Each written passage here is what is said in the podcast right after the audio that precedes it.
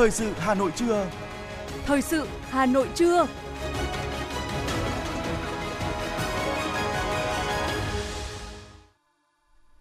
Thanh Hiền và Vương Chuyên kính chào và cảm ơn quý vị thính giả đang nghe chương trình thời sự của Đài Phát thanh và Truyền hình Hà Nội. Chương trình trưa nay thứ ba, ngày mùng 1 tháng 11 sẽ chuyển tới quý vị các bạn một số nội dung sau đây. Tổng Bí thư Nguyễn Phú Trọng nhận huân chương hữu nghị. Ngày hôm nay tiếp tục chương trình kỳ họp thứ tư, Chính phủ sẽ trình Quốc hội dự thảo luật đất đai sửa đổi. Chủ tịch Ủy ban nhân dân thành phố Hà Nội Trần Sĩ Thanh chủ trì phiên họp Ủy ban nhân dân thành phố thường kỳ tháng 11 năm 2022 để xem xét các nội dung trình kỳ họp thứ 10 Hội đồng nhân dân thành phố và chương trình công tác của Ủy ban nhân dân thành phố. Hà Nội thúc đẩy các hoạt động xúc tiến đầu tư tại Hoa Kỳ. Bắt đầu từ hôm nay, khi nhận được tin nhắn, cuộc gọi rác, cuộc gọi có dấu hiệu lừa đảo, người dân có thể thực hiện phản ánh tới đầu số 156 để được tiếp nhận và xử lý. Phần tin thế giới với những tin chính, báo chí quốc tế tiếp tục đưa tin chuyến thăm Trung Quốc của Tổng Bí thư Nguyễn Phú Trọng. Ông Lula da Silva trở lại ghế Tổng thống Brazil sau hơn một thập niên. Triều Tiên yêu cầu Mỹ Hàn Quốc ngừng tập trận quy mô lớn, đồng thời gọi đây là một hành động khiêu khích có thể khiến Bình Nhưỡng thực thi các biện pháp tiếp theo mạnh mẽ hơn. Sau đây là nội dung chi tiết sẽ có trong chương trình. Thưa quý vị và các bạn, chiều qua tại Đại lễ đường Nhân dân, Tổng Bí thư Chủ tịch nước Tập Cận Bình thay mặt nhà nước Cộng hòa Nhân dân Trung Hoa trao tặng Tổng Bí thư Nguyễn Phú Trọng huân chương hữu nghị, huân chương đối ngoại cao nhất của Trung Quốc. Tổng Bí thư Chủ tịch nước Tập Cận Bình nhấn mạnh, Đảng và nhà nước Trung Quốc tổ chức trang trọng trao tặng huân chương hữu nghị cho Tổng Bí thư Nguyễn Phú Trọng là người bạn tốt, chân thành của Đảng Cộng sản Trung Quốc và nhân dân Trung Quốc. Tổng Bí thư Nguyễn Phú Trọng là người kiên định chủ nghĩa Mác, kiên định duy trì quan hệ hữu nghị truyền thống Trung Quốc và Việt Nam, là người định hướng và thúc đẩy quan hệ đối tác, hợp tác chiến lược toàn diện Trung Quốc Việt Nam trong thời đại mới, được củng cố tin cậy về mặt chính trị, không ngừng được tăng cường, hợp tác thực chất tiếp tục đi vào chiều sâu. Tổng Bí thư Chủ tịch nước Tập Cận Bình nhấn mạnh, cả hai tổng bí thư đều cho rằng nên kiên định nguyên tắc Đảng lãnh đạo và chế độ xã hội chủ nghĩa ở mỗi nước. Trên hành trình xây dựng hiện đại hóa xã hội chủ nghĩa của hai nước, Đảng Cộng sản Trung Quốc nguyện cùng với Đảng Cộng sản Việt Nam kế thừa tốt mối tình hữu nghị truyền thống do các nhà lãnh đạo thế hệ trước như Chủ tịch Mao Trạch Đông, Chủ tịch Hồ Chí Minh đích thân gây dựng và dày công vun đắp cùng nhau định hướng cho quan hệ Trung Quốc Việt Nam giành được sự phát triển to lớn hơn. Phát biểu đáp từ Tổng Bí thư Nguyễn Phú Trọng nhấn mạnh, việc Trung ương Đảng Cộng sản Trung Quốc Tổng Bí thư, Chủ tịch nước Tập Cận Bình trao tặng huân chương cao quý này không chỉ là vinh dự dành cho cá nhân Tổng Bí thư mà còn thể hiện sự trân trọng của Đảng, Nhà nước Trung Quốc, cá nhân Tổng Bí thư, Chủ tịch nước Tập Cận Bình đối với Đảng Cộng sản Việt Nam, Nhà nước và nhân dân Việt Nam. Tổng Bí thư Nguyễn Phú Trọng tin rằng phần thưởng cao quý này sẽ là nguồn động viên rất lớn đối với việc hai bên tiếp tục củng cố phát triển hơn nữa quan hệ giữa Việt Nam và Trung Quốc – cá nhân Tổng Bí thư cùng với tập thể lãnh đạo Đảng và nhân dân Việt Nam cố gắng làm hết sức mình để xây dựng đất nước Việt Nam ngày càng giàu mạnh văn minh, hiện đại và cùng với nhân dân Trung Quốc anh em kết thành một khối đoàn kết thống nhất và xây đắp mối quan hệ mãi mãi xanh tươi, đời đời bền vững, vừa là đồng chí, vừa là anh em. Thưa quý vị và các bạn, tiếp tục chương trình kỳ họp thứ tư, sáng nay Quốc hội tiến hành thảo luận ở hội trường về dự án luật phòng chống rửa tiền sửa đổi việc hoàn thiện quy định pháp luật là một trong những yếu tố then chốt thúc đẩy công tác phòng chống rửa tiền nói riêng và phòng chống tham nhũng nói chung.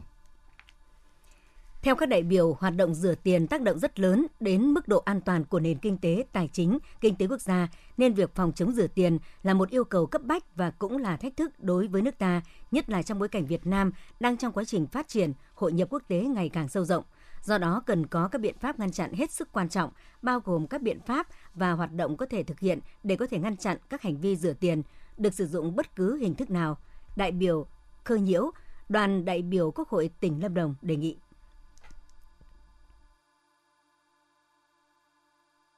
Đánh giá rủi ro quốc gia về rửa tiền là cơ sở quốc gia tập trung nguồn lực một cách hiệu quả vào các lĩnh vực ưu tiên, các lĩnh vực rủi ro cao về rửa tiền và được coi là một trong những trụ cột nền tảng của công tác phòng chống rửa tiền theo chuẩn mực quốc tế. Tuy nhiên, pháp luật về phòng chống rửa tiền của Việt Nam vẫn còn khoảng trống, chưa quy định về đánh giá rủi ro, nên việc rửa tiền cấp quốc gia, ngành thực hiện các biện pháp phòng chống trên cơ sở rủi ro của các đối tượng đánh báo cáo rủi ro về phòng chống rửa tiền của bộ ngành. Số lượng các vụ điều tra, truy tố rửa tiền của Việt Nam còn ít, chưa tương quan với số lượng các vụ điều tra tội phạm. Theo đại biểu Thái Thị An Trung, đoàn đại biểu Quốc hội tỉnh Nghệ An, Trong lĩnh vực bất động sản có nguy cơ cao bị tội phạm rửa tiền tấn công, các giao dịch bất động sản có thể qua sàn hoặc trực tiếp, thanh toán bằng tiền hoặc chuyển khoản nên khó kiểm soát. Nhiều năm gần đây, hoạt động đấu giá quyền sử dụng đất diễn ra rất sôi động. Nguồn thư từ đấu giá quyền sử dụng đất chiếm tỷ trọng lớn trong thu ngân sách ở địa phương. Do đó cũng cần phải giám sát chặt chẽ dòng tiền tham gia đấu giá quyền sử dụng đất để phòng ngừa rửa tiền và đồng thời giúp cho thị trường bất động sản phát triển ổn định, lành mạnh, tránh để xảy ra tình trạng bong bóng. Hai là bổ sung thêm các dấu hiệu đáng ngờ trong lĩnh vực kinh doanh bất động sản được quy định tại Điều 33 của dự thảo luật. Đó là khách hàng thực hiện nhiều giao dịch trở lên trong một ngày. Khách hàng mua bán nhiều bất động sản trở lên trong một lần, có thể nhiều ở đây có thể là từ 2 hoặc 5 trở lên do chính phủ quy định. Kết quả đấu giá quyền sử dụng đất tăng một cách bất thường. Đóng góp ý kiến về quy định giao dịch có giá trị lớn tại khoản 5 điều 3, đại biểu Đỗ Ngọc Thịnh, đoàn đại biểu Quốc hội tỉnh Khánh Hòa đề nghị nên quy định cụ thể mức này trong luật để dễ theo dõi thực hiện và bảo đảm giá trị pháp lý. Thực tế, quy định mức giao dịch có giá trị lớn được Thủ tướng quy định trong 10 năm vừa qua cũng không thay đổi. Hiện nay, mức giá trị của giao dịch có giá trị lớn phải báo cáo là 300 triệu đồng. Theo quy định tại Điều 3 quyết định số 20 ngày 18 tháng 4 năm 2013 của Thủ tướng Chính phủ quy định mức giá trị của giao dịch có giá trị lớn phải báo cáo. Vì vậy, có thể xem, xét tăng mức giao dịch có giá trị lớn phải báo cáo có thể là 500 triệu đồng. Một số đại biểu cho rằng hiện nay tài khoản vô danh, nặc danh và mạo danh trong lĩnh vực ngân hàng, điện thoại di động và mạng xã hội là một trong những vấn đề nhức nhối tiếp tay cho hoạt động gian lận, lừa đảo xảy ra ngang nhiên, phổ biến, rất khó phát hiện ngăn chặn và điều tra, xử lý trong thời gian vừa qua. Do đó, luật này cùng với các luật liên quan cần có các quy định nhằm ngăn chặn việc lừa đảo ngang nhiên chuyển tiền qua tài khoản ngân hàng – cũng trong sáng nay, Quốc hội nghe tờ trình và báo cáo thẩm tra dự án luật đất đai sửa đổi. Đây là dự án luật quan trọng, có tác động sâu rộng đến nhiều lĩnh vực của đời sống kinh tế xã hội và liên quan đến nhiều quy định pháp luật hiện hành. Việc sửa đổi luật đất đai là cần thiết nhằm khắc phục những tồn tại hạn chế, phát huy nguồn lực đất đai đáp ứng yêu cầu phát triển đất nước trong giai đoạn mới theo tinh thần nghị quyết Đại hội toàn quốc lần thứ 13 của Đảng – Nghị quyết số 18 của Ban chấp hành Trung ương khóa 13 về tiếp tục đổi mới, hoàn thiện thể chế, chính sách, nâng cao hiệu lực, hiệu quả quản lý và sử dụng đất tạo động lực đưa nước ta trở thành nước phát triển có thu nhập cao. Dự thảo luật gồm 16 chương, 245 điều, trong đó giữ nguyên 28 điều, sửa đổi bổ sung 184 điều, bổ sung mới 41 điều và bãi bỏ 8 điều. Dự thảo này sửa đổi một số nhóm vấn đề về quyền và trách nhiệm của nhà nước, công dân đối với đất đai, các quyền của người sử dụng đất, quy hoạch kế hoạch sử dụng đất, thu hồi đất và chính sách bồi thường, hỗ trợ, tái định cư giao đất, cho thuê đất, chuyển mục đích sử dụng đất, cơ chế chính sách tài chính, giá đất hợp lý, sử dụng đất nông nghiệp, giải quyết những tồn tại hạn chế trong quản lý đất có nguồn gốc nông lâm trường. Báo cáo thẩm tra, chủ nhiệm Ủy ban Kinh tế của Quốc hội Vũ Hồng Thanh đề nghị Ban soạn thảo làm rõ nguyên tắc định giá đất phù hợp với giá trị thị trường, quyền sử dụng đất trong điều kiện bình thường – ra soát quy định cụ thể hơn về điều kiện tiêu chí cụ thể đối với trường hợp thu hồi đất, xác định rõ tính chất vì lợi ích quốc gia, công cộng để tránh lạm dụng thu hồi đất tràn lan không đúng bản chất, bảo đảm quyền lợi hợp pháp của người có đất thu hồi, đề nghị định lượng cụ thể hơn bồi thường về đất khi nhà nước thu hồi đất, đa dạng các hình thức bồi thường, nghiên cứu bảo đảm việc bồi thường bằng đất khác mục đích sử dụng với loại đất thu hồi phải có giá trị tương đương với đất thu hồi để bảo đảm quyền lợi hợp pháp, chính đáng của người có đất thu hồi.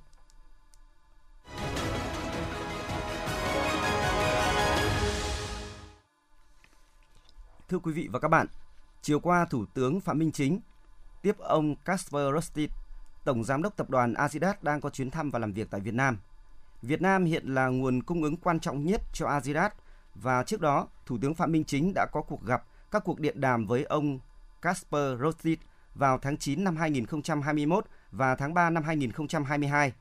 Thủ tướng vui mừng trước sự phát triển trong quan hệ hợp tác hữu nghị và hợp tác nhiều mặt giữa Việt Nam và Đức, đặc biệt trong lĩnh vực kinh tế – kim ngạch thương mại hai chiều năm 2021 đạt 11,22 tỷ đô la Mỹ, tăng hơn 12% so với năm 2020 bất chấp ảnh hưởng của đại dịch Covid-19.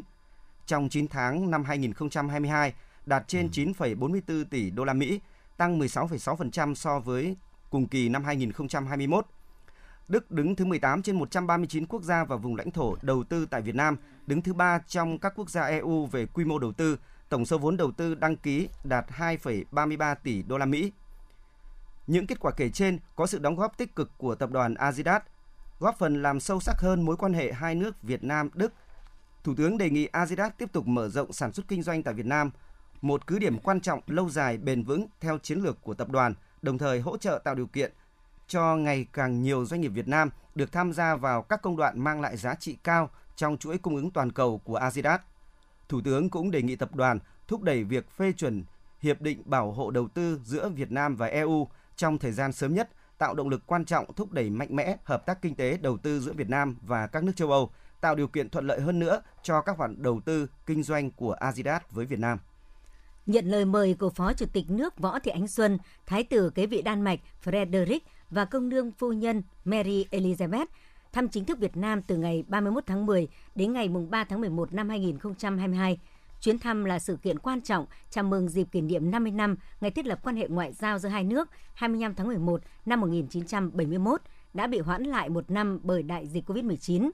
Chuyến thăm cũng mang giá trị biểu tượng lớn nhằm thúc đẩy hơn nữa mối quan hệ hợp tác tốt đẹp và nhiều mặt Việt Nam Đan Mạch. Sáng nay, Ủy viên Trung ương Đảng, Phó Bí thư Thành ủy, Chủ tịch Ủy ban nhân dân thành phố Hà Nội Trần Sĩ Thanh chủ trì phiên họp Ủy ban nhân dân thành phố thường kỳ tháng 11 năm 2022 để xem xét các nội dung trình kỳ họp thứ 10 Hội đồng nhân dân thành phố và chương trình công tác của Ủy ban nhân dân thành phố. Tại phiên họp, tập thể Ủy ban nhân dân thành phố và các đại biểu đã xem xét thảo luận cho ý kiến các nội dung về tờ trình và dự thảo nghị quyết về danh mục các dự án thu hồi đất năm 2023, dự án chuyển đổi mục đích đất trồng lúa năm 2023 trên địa bàn thành phố Hà Nội. Tờ trình đề xuất sửa đổi bổ sung, thay thế và dự thảo nghị quyết thay thế nghị quyết số 08 ngày 11 tháng 7 năm 2014 của Hội đồng nhân dân thành phố quy định mức tiền phạt đối với một số hành vi vi phạm hành chính trong lĩnh vực văn hóa. Tờ trình đề nghị xây dựng nghị quyết và dự thảo nghị quyết quy định một số chính sách đặc thù hỗ trợ người có công với cách mạng và thân nhân người có công trên địa bàn thành phố Hà Nội. Bên cạnh đó, các đại biểu tham dự phiên họp cũng cho ý kiến về tờ trình đề nghị xây dựng nghị quyết và dự thảo nghị quyết quy định nội dung và mức tặng của thành phố Hà Nội tới các đối tượng nhân dịp Tết Nguyên đán, kỷ niệm Ngày Thương binh Liệt sĩ 27 tháng 7, Ngày Quốc khánh mùng 2 tháng 9, Ngày Quốc tế Thiếu nhi và Tết Trung thu.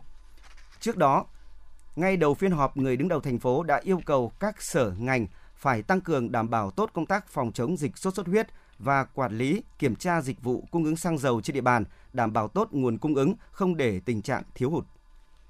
Từ ngày 27 tháng 10 đến ngày 4 tháng 11, đoàn công tác xúc tiến đầu tư thương mại, du lịch thành phố Hà Nội do Phó Chủ tịch Ủy ban nhân dân thành phố Hà Nội Nguyễn Mạnh Quyền làm trưởng đoàn đã chính thức sang Hoa Kỳ và Bỉ nhằm tăng cường triển khai các hoạt động xúc tiến quảng bá, tiếp cận các đối tác truyền thống và mở rộng các đối tác quốc tế mới sau thời gian dài bị gián đoạn bởi đại dịch COVID-19 ngày 28 tháng 10, đoàn công tác đã làm việc với văn phòng thị trường thành phố San Francisco và tổ chức buổi tọa đàm với các cơ quan chuyên môn và doanh nghiệp bang San Francisco về thu hút đầu tư, xúc tiến thương mại, phát triển du lịch giữa Hà Nội và San Francisco. Cũng trong ngày 28 tháng 10, đoàn đã thăm và làm việc với Tổng lãnh sự quán Việt Nam tại San Francisco. Tại buổi làm việc, Tổng lãnh sự quán Việt Nam đã được trao đổi thông tin về tình hình kinh tế xã hội của thủ đô Hà Nội và một số định hướng phát triển hợp tác, thu hút đầu tư với các đối tác Mỹ và bang San Francisco.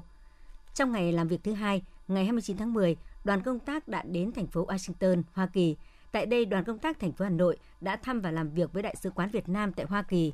Qua các buổi gặp mặt cơ quan ngoại giao và đại diện các nhà đầu tư tại tọa đàm, Phó Chủ tịch Ủy ban nhân dân thành phố Hà Nội Nguyễn Mạnh Quyền đã giới thiệu các chính sách hỗ trợ ưu đãi của chính quyền thành phố Hà Nội, giới thiệu những tiềm năng lợi thế của một trong hai đầu tàu kinh tế lớn của Việt Nam, cũng như giải đáp các thắc mắc, nguyện vọng của các tập đoàn doanh nghiệp lớn mong muốn đầu tư xây dựng hệ thống giao thương tại Hà Nội trong các lĩnh vực thế mạnh của nền kinh tế hai bên. Chiều tối qua, Phó Chủ tịch Ủy ban nhân dân thành phố Trử Xuân Dũng đã chủ trì giao ban trực tuyến Ban chỉ đạo phòng chống dịch bệnh trên người của thành phố với các quận, huyện, thị xã, xã phường, thị trấn phòng chống các dịch bệnh trên người. Kết luận cuộc họp, Phó Chủ tịch Ủy ban nhân dân thành phố Trử Xuân Dũng nhấn mạnh, thành phố đã chủ động phòng chống dịch nói chung, đồng thời chỉ đạo kịp thời về phòng chống dịch sốt xuất huyết với nhiều văn bản đã được Ủy ban nhân dân thành phố ban hành, chỉ đạo kịp thời ngành y tế và các cấp các ngành triển khai. Với dịch bệnh sốt xuất huyết, đồng chí Trử Xuân Dũng yêu cầu các quận huyện thị xã chịu trách nhiệm toàn diện về phòng chống dịch bệnh trên địa bàn, tuyệt đối không chủ quan, không làm hình thức mà phải thực chất, đúng địa chỉ toàn diện. Với phòng chống bệnh đậu mùa khỉ, Phó Chủ tịch Ủy ban nhân dân thành phố yêu cầu phải tăng cường giám sát từ sân bay Nội Bài đối với người nhập cảnh, người từ nước ngoài về, giám sát từ sớm. Các sở ngành địa phương phải xác định đây là nhiệm vụ cấp bách, cần tập trung không để chủ quan mà dịch bệnh bùng phát trên địa bàn. Ủy ban nhân dân thành phố Hà Nội vừa ban hành quyết định số 3956 về việc ban hành bổ sung một số cơ chế chính sách phục vụ bồi thường, hỗ trợ tái định cư khi thực hiện dự án đầu tư xây dựng đường vành đai 4 vùng thủ đô Hà Nội, đoạn trên địa bàn thành phố Hà Nội. Các địa phương có tuyến đường đi qua xác định công tác giải phóng mặt bằng là nhiệm vụ trọng tâm, cấp bách và vào cuộc quyết liệt với quyết tâm giải phóng mặt bằng đúng thời hạn để không ảnh hưởng đến tiến độ chung của toàn dự án. Hiện nay các quận huyện trên địa bàn Hà Nội đang tập trung chỉ đạo xây dựng kế hoạch giải phóng mặt bằng, bảo đảm đúng luật định, công khai minh bạch các chế độ, chính sách đến người dân. Thưa quý vị và các bạn, phong trào toàn dân đoàn kết xây dựng đời sống văn hóa trên địa bàn huyện Thường Tín đã mang lại hiệu quả tích cực trên nhiều mặt của đời sống xã hội, được đông đảo các tầng lớp nhân dân hưởng ứng và tích cực tham gia, góp phần nâng cao ý thức tự quản ở khu dân cư, khơi dậy và phát huy truyền thống đoàn kết, xây dựng môi trường văn hóa lành mạnh, thúc đẩy kinh tế xã hội trên địa bàn huyện ngày càng phát triển. Để thực hiện có hiệu quả phong trào toàn dân đoàn kết xây dựng đời sống văn hóa, Phòng Văn hóa Thông tin, cơ quan tham mưu cho Ủy ban nhân dân huyện đã phối hợp với Ủy ban Mặt trận Tổ quốc huyện, các ngành đoàn thể triển khai cụ thể hóa các chương trình và kế hoạch hoạt động trong công tác đăng ký các danh hiệu văn hóa, đồng thời hướng dẫn các xã thị trấn đăng ký các danh hiệu gia đình văn hóa, thôn, tổ dân phố văn hóa. Các công đoàn cơ sở đăng ký danh hiệu cơ quan, đơn vị, doanh nghiệp văn hóa, thực hiện nếp sống văn minh trong việc cưới, việc tang, lễ hội, mừng thọ – đồng thời đẩy mạnh công tác tuyên truyền để nhân dân tham gia thực hiện phong trào toàn dân xây dựng gia đình văn hóa, thôn, tổ dân phố văn hóa, chú trọng phát triển về chiều sâu, nâng cao chất lượng phong trào toàn dân đoàn kết xây dựng đời sống văn hóa, làm cho phong trào đã thật sự trở thành một cuộc vận động văn hóa lớn, có tác động tích cực và sâu sắc đến nhiều lĩnh vực của đời sống xã hội, lan tỏa các giá trị văn hóa của Thăng Long, Hà Nội. Ông Lê Ngọc Lâm, Phó trưởng ban tuyên giáo huyện ủy Thường Tín cho biết. Thường Tín là cái mảnh đất ở cửa ngõ phía nam của thủ đô Hà Nội. Cũng rất là đặc, đặc biệt là cái mảnh đất mà vừa là cửa ngõ để tiếp thu các luồng văn hóa vừa là cũng là nơi để lan tỏa các cái giá trị văn hóa của vùng phía nam thậm chí là văn hóa của Thăng Long Hà Nội. Thế nên là bên cạnh đó thì thực hiện cái chỉ thị của thành ủy Hà Nội về cái uh, biên soạn lịch sử đảng và giáo dục truyền thống cách mạng ạ thường tín thì đã đẩy mạnh cái việc tuyên truyền. Bên cạnh đó thì cái việc biên soạn các cái cuốn sách lịch sử văn hóa của huyện thường tín thì cũng rất được chú trọng. Thì thường tín lại ra một cuốn sách về lịch sử văn hóa rất được đông đảo cán bộ đảng viên nhân dân đón nhận đó là quyền làng quê thường tín xưa và nay. Đây là những cái vấn đề mà huyện rất quan tâm đến cái phát triển về lịch sử văn hóa đặc biệt giáo dục truyền thống cách mạng. Phong trào xây dựng làng, thôn, tổ dân phố văn hóa cũng được nhân dân tích cực hưởng ứng, tạo động lực thúc đẩy phát triển kinh tế xã hội tại địa phương. Từ phong trào này, nhiều cá nhân, gia đình văn hóa tiêu biểu trên địa bàn huyện đã trở thành gương điển hình trong xây dựng gia đình ấm no, bình đẳng, hòa thuận, tiến bộ, hạnh phúc. Nhiều ban ngành đoàn thể và đơn vị ở Thường Tín đã có những hoạt động và chương trình hành động cụ thể như hội thi giữ gìn đường phố xanh sạch đẹp, tạo không khí thi đua sôi nổi giữa các xã phường trong việc giữ gìn vệ sinh môi trường, tạo cảnh quan đường phố xanh sạch đẹp, thực hiện tốt các cuộc vận động toàn dân đoàn kết xây dựng nông thôn mới, đô thị văn minh và xây dựng người Hà Nội thanh lịch văn minh. Bà Nguyễn Thị Thanh Nhàn, Chủ tịch Hội Liên hiệp Phụ nữ huyện Thường Tín cho biết. Chúng tôi cũng đã triển khai về à, xây dựng gia đình à, văn minh hạnh phúc đối với à, chị em cơ sở thì 100% các chị em hội viên cũng đã được nghe và cũng đã được hướng dẫn. Chúng tôi đã truyền tải tới chị em về xây dựng gia đình văn minh hạnh phúc để chị em à, nắm rõ, nắm chắc các cái nội dung và qua đó để à, giúp cho gia đình mình có được một cuộc sống văn minh và hạnh phúc. Và bên cạnh đó thì cũng làm tốt cái công tác đó là giáo dục con cái để à, gia đình đảm bảo đối với các tiêu chí mà như thành hội đã đề ra. Cùng với việc xây dựng gia đình, thôn, tổ dân phố văn hóa, việc xây dựng và thực hiện nếp sống văn minh trong việc cưới, việc tang và lễ hội cũng đã được huyện quan tâm thực hiện. Các hủ tục lạc hậu dườm già, tình trạng ăn uống linh đình giảm nhiều so với những năm trước. Phong trào văn hóa, văn nghệ, thể dục thể thao phát triển mạnh mẽ với hình thức hoạt động phong phú đa dạng đã thu hút được đông đảo quần chúng nhân dân tham gia các lễ hội truyền thống được tổ chức đúng quy định, phát huy được bản sắc văn hóa của dân tộc. Nhiều trò chơi, trò diễn, văn nghệ dân gian được gìn giữ và duy trì trong các dịp lễ, Tết, đáp ứng nhu cầu sinh hoạt và hưởng thụ văn hóa ngày càng cao của người dân. Với những kết quả đạt được, phong trào toàn dân đoàn kết xây dựng đời sống văn hóa đã góp phần quan trọng thúc đẩy sự phát triển kinh tế xã hội, đặc biệt là xây dựng nông thôn mới, đô thị văn minh trên địa bàn huyện. Qua phong trào đã khơi dậy các giá trị văn hóa trong mỗi gia đình và cộng đồng, tạo nền tảng vững chắc để xây dựng huyện Thường Tín ngày càng giàu đẹp, văn minh.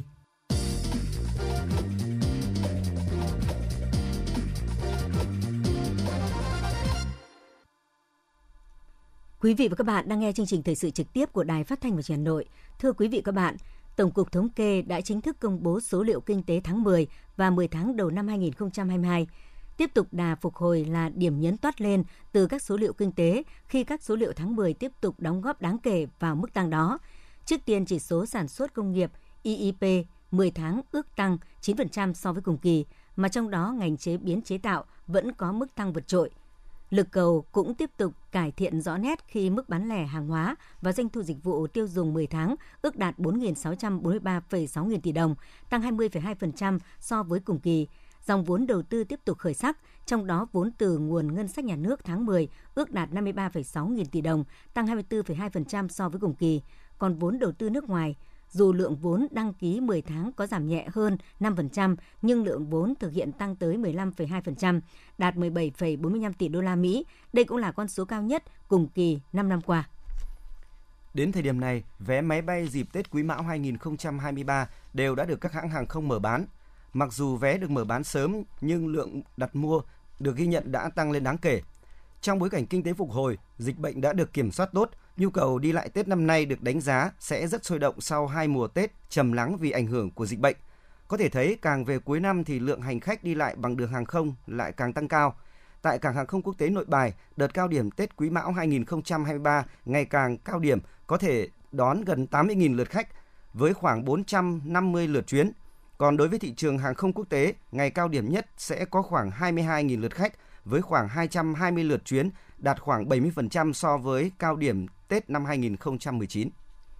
Bắt đầu từ hôm nay khi nhận được tin nhắn, cuộc gọi rác, cuộc gọi có dấu hiệu lừa đảo, người dân có thể thực hiện phản ánh tới đầu số 156 để được tiếp nhận và xử lý. Cụ thể người dân có thể gửi tin nhắn hoặc gọi điện miễn phí tới đầu số 156. Từ đó các nhà mạng sẽ có các biện pháp sàng lọc, xác minh, phản hồi khách hàng, đồng thời tổng hợp thông báo tới Bộ Công an, Bộ Thông tin và Truyền thông để có biện pháp xử lý theo quy định. Trong thời gian triển khai đầu số 156, đầu số 5656 trước đây tiếp tục duy trì để tiếp nhận tin nhắn như hiện nay. Sau đó, khi lưu lượng đến 1 đến 5656 giảm, Bộ sẽ sửa lại các quy định để còn lại duy nhất đầu số 156 tiếp nhận các thông tin phản ánh của khách hàng một cách thống nhất và thuận tiện nhất.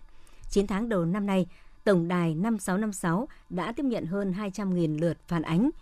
Trong đó, tin nhắn rác là 25.000 lượt, cuộc gọi rác là hơn 177.000, trong đó phản ánh về cuộc gọi đòi nợ, cuộc gọi có dấu hiệu lừa đảo chiếm 12,5%.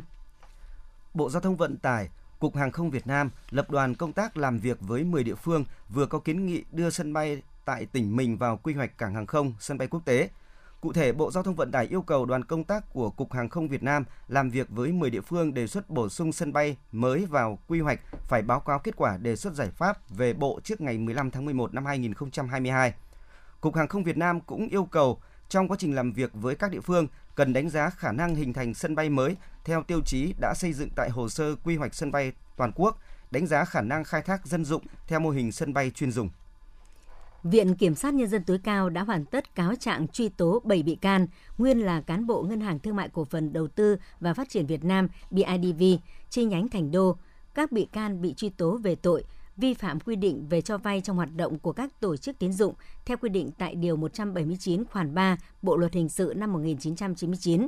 Viện Kiểm sát Nhân dân tối cao đã phân công Viện Kiểm sát Nhân dân thành phố Hà Nội thực hành quyền công tố và kiểm sát xét xử vụ án này theo quy định của Bộ luật tố tụng hình sự năm 2015. Viện Kiểm sát kết luận các bị can trong vụ án này đã làm sai quy định giúp công ty đầu tư và phát triển Kenmark vay từ BIDV, SHB và Habu Bank nay sát nhập vào SHB hơn 52,8 triệu đô la Mỹ cùng 57 tỷ đồng mặc dù không đủ điều kiện cho vay. Việc này dẫn tới thiệt hại cho các ngân hàng 360 tỷ đồng tại thời điểm khởi tố vụ án tháng 9 năm 2020. Năm nay, số ứng viên đạt đủ phiếu tín nhiệm chức danh giáo sư, phó giáo sư theo quy định là 383, trong đó có 34 ứng viên giáo sư, 349 ứng viên phó giáo sư. Đây là thông tin trong cuộc họp chiều qua của Hội đồng Giáo sư Nhà nước nhiệm kỳ 2018-2023. Qua quá trình xét duyệt kỹ lưỡng, tỷ lệ đạt so với tổng số ứng viên đăng ký nộp hồ sơ tại các hội đồng giáo sư cơ sở là 69,3%. Dự kiến trong hôm nay, Hội đồng Giáo sư Nhà nước sẽ công bố công khai danh sách các ứng viên đạt đủ phiếu tín nhiệm. Trong thời hạn 15 ngày, nếu không có đơn thư phản ánh, Chủ tịch Hội đồng Giáo sư Nhà nước sẽ ký quyết định công nhận đạt tiêu chuẩn chức danh giáo sư, phó giáo sư năm 2022. Tại thủ đô Hà Nội, một lễ hội hấp dẫn sẽ được tổ chức vào đầu tháng 12 là lễ hội áo dài du lịch Hà Nội năm 2022. Dự kiến lễ hội này sẽ diễn ra trong 3 ngày, từ ngày mùng 2 đến ngày mùng 4 tháng 12 tại các tuyến đi bộ Hồ Hoàn Kiếm. Đây là một trong những hoạt động góp phần vào phục hồi, phát triển du lịch thủ đô sau hơn 2 năm ảnh hưởng của đại dịch COVID-19, đồng thời bảo tồn và phát triển các giá trị văn hóa truyền thống của dân tộc, khai thác tôn vinh tà áo dài truyền thống của dân tộc Việt Nam. Đây cũng là cơ hội để quảng bá tà áo dài ba miền Bắc Trung Nam, tạo cơ hội quảng bá, giới thiệu giao lưu, hợp tác, ký kết cùng phát triển giữa các doanh nghiệp du lịch của Hà Nội với các nhà thiết kế thời trang áo dài, các nghệ nhân, nghệ sĩ.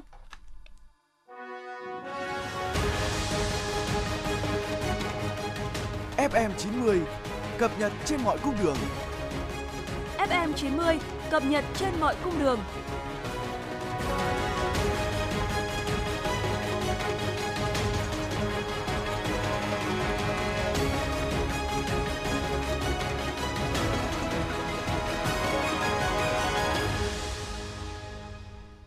Tiếp sau đây là phần tin quốc tế. Những ngày gần đây, báo chí quốc tế liên tục đưa tin và các bài viết đánh giá cao chuyến thăm Trung Quốc của Tổng Bí thư Nguyễn Phú Trọng. People Watch, một tờ báo có trụ sở ở New York, Mỹ, đã gọi chuyến thăm của Tổng Bí thư Nguyễn Phú Trọng là một sự kiện ngoại giao đáng chú ý, chuyển đi một thông điệp quan trọng trong chính sách đối ngoại của Việt Nam. Bài báo cũng nhận định Việt Nam là một quốc gia thể hiện trách nhiệm trong các vấn đề hòa bình của thế giới và đã hai lần được bầu là ủy viên không thường trực của Hội đồng Bảo an Liên Hợp Quốc. Gần đây nhất, Việt Nam vừa được bầu là thành viên của Hội đồng Nhân quyền Liên Hợp Quốc. Bài báo cho biết, Tổng Bí thư Nguyễn Phú Trọng là nhà lãnh đạo nước ngoài đầu tiên đến thăm Trung Quốc kể từ sau Đại hội đại biểu toàn quốc lần thứ 20 của Đảng Cộng sản Trung Quốc. Mục đích của chuyến thăm là phát triển hơn nữa mối quan hệ láng giềng truyền thống giữa hai bên vì lợi ích của nhân dân hai nước và vì hòa bình ổn định ở khu vực. Hiện Trung Quốc, đối tác thương mại lớn nhất của Việt Nam và cũng là một trong những nhà đầu tư trực tiếp nước ngoài lớn vào Việt Nam với nhiều dự án phát triển quan trọng. Tờ Diplomat của Mỹ cũng có bài viết nhan đề chuyến thăm của Tổng Bí thư Nguyễn Phú Trọng nêu bật mối quan hệ đặc biệt giữa Việt Nam Trung Quốc. Bài báo nhấn mạnh những trọng tâm của chuyến thăm thể hiện quan điểm nhất quán trong chính sách đối ngoại của Việt Nam. Bài báo cho rằng chuyến thăm không chỉ là minh chứng cho mối quan hệ láng giềng lâu đời giữa hai nước mà còn là tín hiệu để tăng cường sự tin cậy, thúc đẩy mối quan hệ Việt Nam Trung Quốc lên mức ổn định và phát triển hơn. Bên cạnh đó, Việt Nam cũng muốn tăng cường trao đổi kinh nghiệm với Trung Quốc trong quá trình phát triển kinh tế và ổn định xã hội, đặc biệt là trong bối cảnh tình hình thế giới có những diễn biến phức tạp về kinh tế toàn cầu đang có dấu hiệu suy thoái. Lạm phát khu vực đồng tiền chung châu Âu Eurozone đã vượt ngưỡng dự báo và chạm mức kỷ lục trong tháng 10. Cụ thể, mức tăng tiêu dùng của 19 nước sử dụng đồng euro trong tháng 10 đã lên tới 10,7%, tăng gần 1 điểm phần trăm so với tháng trước đó. Đức, Italy và Pháp là ba nước có mức lạm phát cao nhất – Ngoài giá năng lượng tăng cao, giá thực phẩm và hàng hóa công nghiệp nhập khẩu cũng tác động phần nào tới mặt bằng chung chi phí sinh hoạt. 3 tháng qua, Ngân hàng Trung ương châu Âu đã điều chỉnh lãi suất tăng tổng cộng 200 điểm cơ bản. Nhiều khả năng thể chế tài chính này sẽ tiếp tục tăng lãi suất vào tháng 12 tới để kiềm chế lạm phát.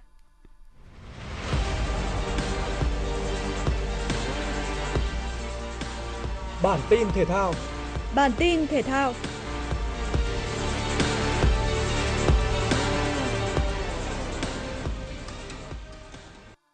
Sau khi buộc Thái Sơn Nam phải chia điểm ở lượt đấu trước, Sahako tiếp tục tiến thêm một bước dài đến ngôi vô địch sau cuộc chạm trán Thái Sơn Bắc vòng 14 giải phút sam vô địch quốc gia 2022. Phút thứ 7, Đinh Văn Toàn tung cú sút trực diện ghi bàn giúp đội nhà vượt lên dẫn trước. Trong khoảng thời gian sau đó, Thái Sơn Bắc chơi tốt hơn và một lần đưa bóng bật xà sau cú sút như cháy phá của Văn Tuấn. Dù vậy, Sahako vẫn thể hiện được bản lĩnh và đẳng cấp của một đội bóng đang dẫn đầu bảng xếp hạng, chỉ bảo toàn được mảnh lưới mà còn có pha lập công để gia tăng cách biệt. Phút 30, Đắc Huy tung cú sút chéo góc bên cánh phải ghi bàn thắng ấn định tỷ số 2-0 cho Sahako. Giành chọn 3 điểm trong trận đấu quyết định của vòng 14, Sahako đã nâng tổng số điểm của mình lên con số 30 điểm sau 12 trận. Dự báo thời tiết khu vực Hà Nội chiều và tối ngày 1 tháng 11, trung tâm thành phố Hà Nội, chiều nắng đêm không mưa, nhiệt độ từ 24 đến 30 độ C. Quý vị và các bạn vừa nghe chương trình thời sự của Đài Phát thanh Truyền hình Hà Nội, chỉ đạo nội dung Nguyễn Kim Khiêm, chỉ đạo sản xuất Nguyễn Tiến Dũng, tổ chức sản xuất Trà My, đạo diễn Hoa Mai, phát thanh viên Vương Chuyên Thanh Hiền cùng kỹ thuật viên Bảo Tuấn thực hiện. Xin kính chào và hẹn gặp lại quý vị và các bạn trong chương trình thời sự 19 giờ hôm nay.